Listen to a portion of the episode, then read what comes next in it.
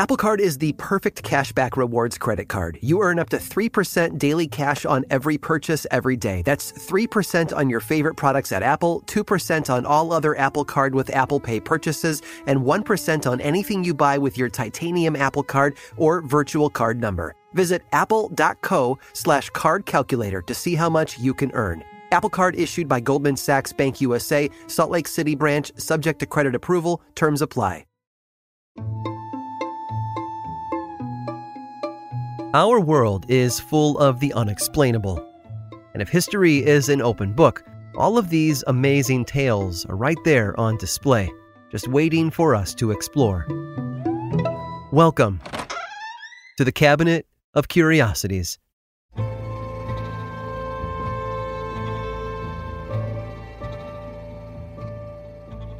You have to wonder if some people are born to be conned the way others are born to con them. We believed that David Copperfield made the Statue of Liberty disappear because we wanted to. We want to believe the prince promising us untold millions in an email because of what it would mean, how it would change our lives. What we don't often think about is why people deceive us.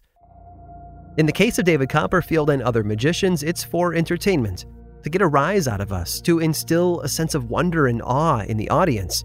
The supposed prince is just looking for a quick buck from an unwitting victim. Then there are people like Victor. Victor was born in Austria Hungary at the turn of the century, and he had a gift. He was a reader. Of books, yes, but also of people. There was no real reason for him to turn to a life of crime, though. It's not like he fell into a deep pit of debt or lived on the streets. As a teenager, he studied in Paris and gained fluency in multiple languages. Victor was on track to be a great student. He might have gone on to be a great man, but we'll never know. At 19 years old, Victor needed a break from his education. He went on holiday where he discovered gambling and women.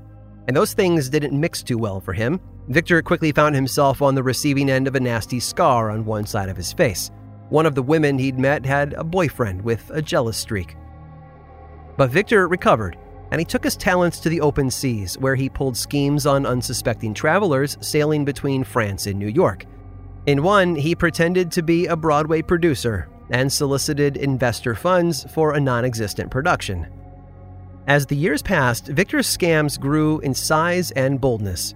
By 1925, the time had come to do something big, something that would establish his legacy all over the world. He returned to Paris and came upon a newspaper story about the Eiffel Tower.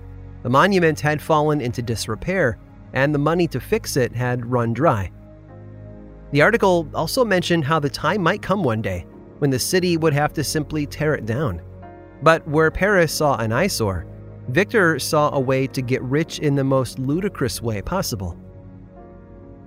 He hired a forger to draft fake credentials for him, then invited several scrap metal dealers to a large hotel.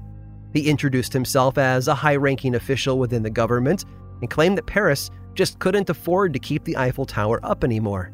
It had to go, and Victor had been selected to choose the scrap metal dealer who would haul the pieces away. He read their faces as he spoke, paying attention to the mannerisms and ticks that might give away the perfect mark for his con. They weren't hard to spot either. The man who would end up with the winning bid for Victor's sham business was relatively unknown in the Parisian business community. His name was Andre, and he wanted to make a name for himself.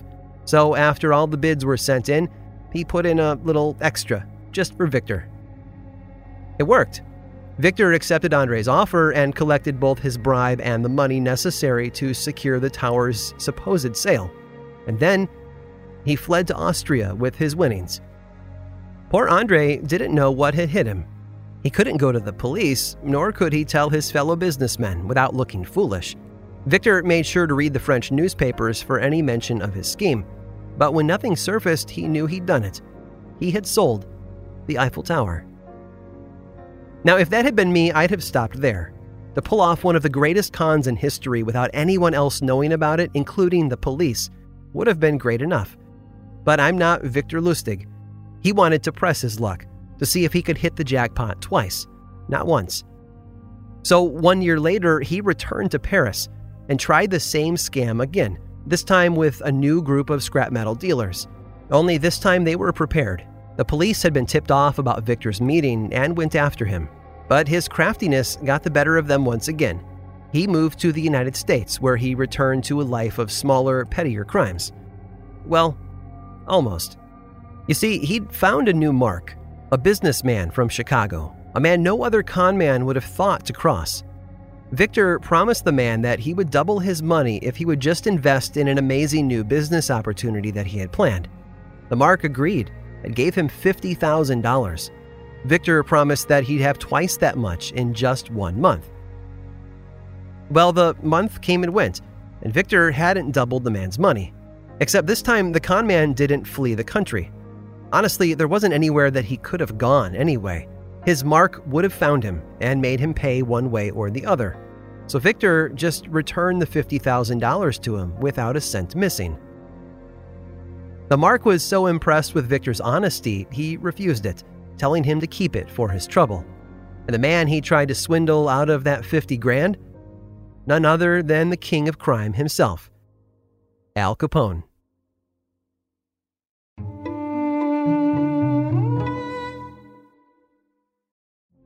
Witness the dawning of a new era in automotive luxury with a reveal unlike any other as Infiniti presents a new chapter in luxury, the premiere of the all new 2025 Infiniti QX80. Join us March 20th live from the edge at Hudson Yards in New York City, featuring an unforgettable performance by Grammy and Academy Award winning singer, songwriter, and composer, Jon Batiste. The all new Infiniti QX80 is unlike any luxury SUV you've ever seen. Smart enough to anticipate your needs, even before you do. Every line, curve, and detail was thoughtfully crafted so everything for every passenger feels just right. Don't miss it. Mark your calendars and be the first to see it March 20th at 7 p.m. Eastern, only on iHeartRadio's YouTube channel. Save the date at new-QX80.com. 2025 QX80 coming this summer. Apple Card is the perfect cashback rewards credit card. You earn up to 3% daily cash on every purchase every day. That's 3% on your favorite products at Apple, 2% on all other Apple Card with Apple Pay purchases, and 1% on anything you buy with your titanium Apple Card or virtual card number. Visit apple.co slash card calculator to see how much you can earn. Apple Card issued by Goldman Sachs Bank USA, Salt Lake City branch, subject to credit approval. Terms apply. Does money stress you out? Let Facet flip your financial chaos into clarity. Finding Facet immediately put us at ease. Facet's innovative approach to financial planning ensures your money works as hard as you do, enabling members to experience the joys of having your finances in order. And that makes us Facet for life now, I guess. Visit Facet.com, F A C E T.com to learn more. This ad is sponsored by Facet. Facet Wealth is an SEC registered investment advisor. This is not an offer to buy or sell securities, nor is it investment, legal, or tax advice. These testimonials are from current Facet members who are not compensated. All opinions are their own and not a guarantee of a similar outcome.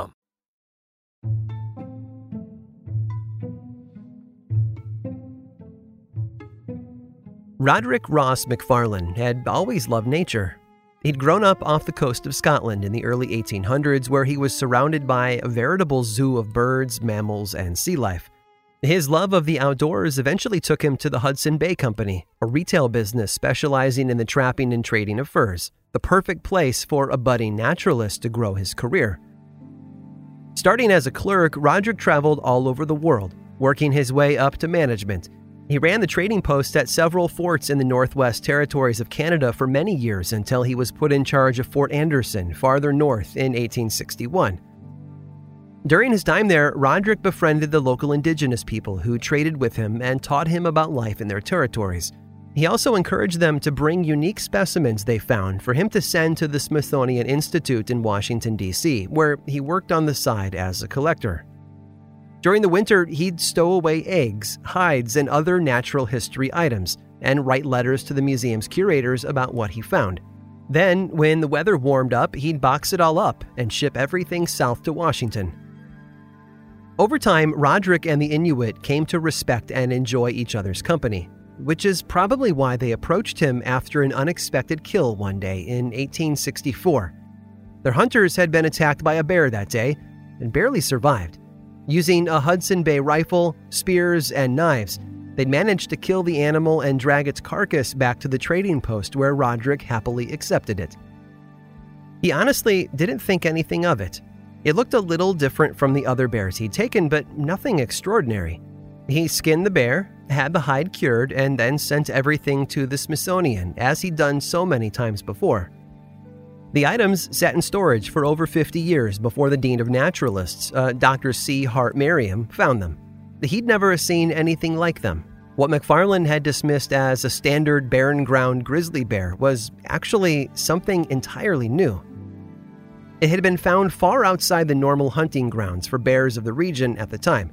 Its fur was yellow, not dark brown like the grizzlies, nor white like a polar bear's. Its skull was smaller, and its sharp teeth had formed much differently than the teeth of the bears known to the area. Dr. Merriam concluded the objects that had been sitting in a box in the Smithsonian's archives belonged to a whole new species of bear. Vetularctos inopinatus is what he called it. It meant ancient unexpected bear. Though it hadn't entirely been unexpected, other explorers, such as journalist Caspar Whitney, noted encounters with bears just like the one McFarland had been given. Whitney described it as a cross between a grizzly and the polar, with rear claws as big as the front, a wide forehead, and ears like a dog's. Unfortunately, there was no way to verify the existence of others like it. Given the time in which it was discovered and the lack of similar specimens, the bear was declared extinct. As our knowledge of different species and our methods of testing DNA grow, it's becoming easier to track the lineage of such rare animals. It's possible the bear really was, as Whitney described, a hybrid grizzly polar bear. Others have suggested that the bear was a species that had survived past the Ice Age and died out on that fateful day in 1864. We might never get a definitive answer as to what species it really was, though, which is disappointing, I know. Some might even call that unbearable. I hope you've enjoyed today's guided tour of the Cabinet of Curiosities. Subscribe for free on Apple Podcasts or learn more about the show by visiting curiositiespodcast.com. This show was created by me, Aaron Mahnke, in partnership with How Stuff Works. I make another award winning show called Lore, which is a podcast, book series, and television show and you can learn all about it over at theworldoflore.com. And until next time, stay curious.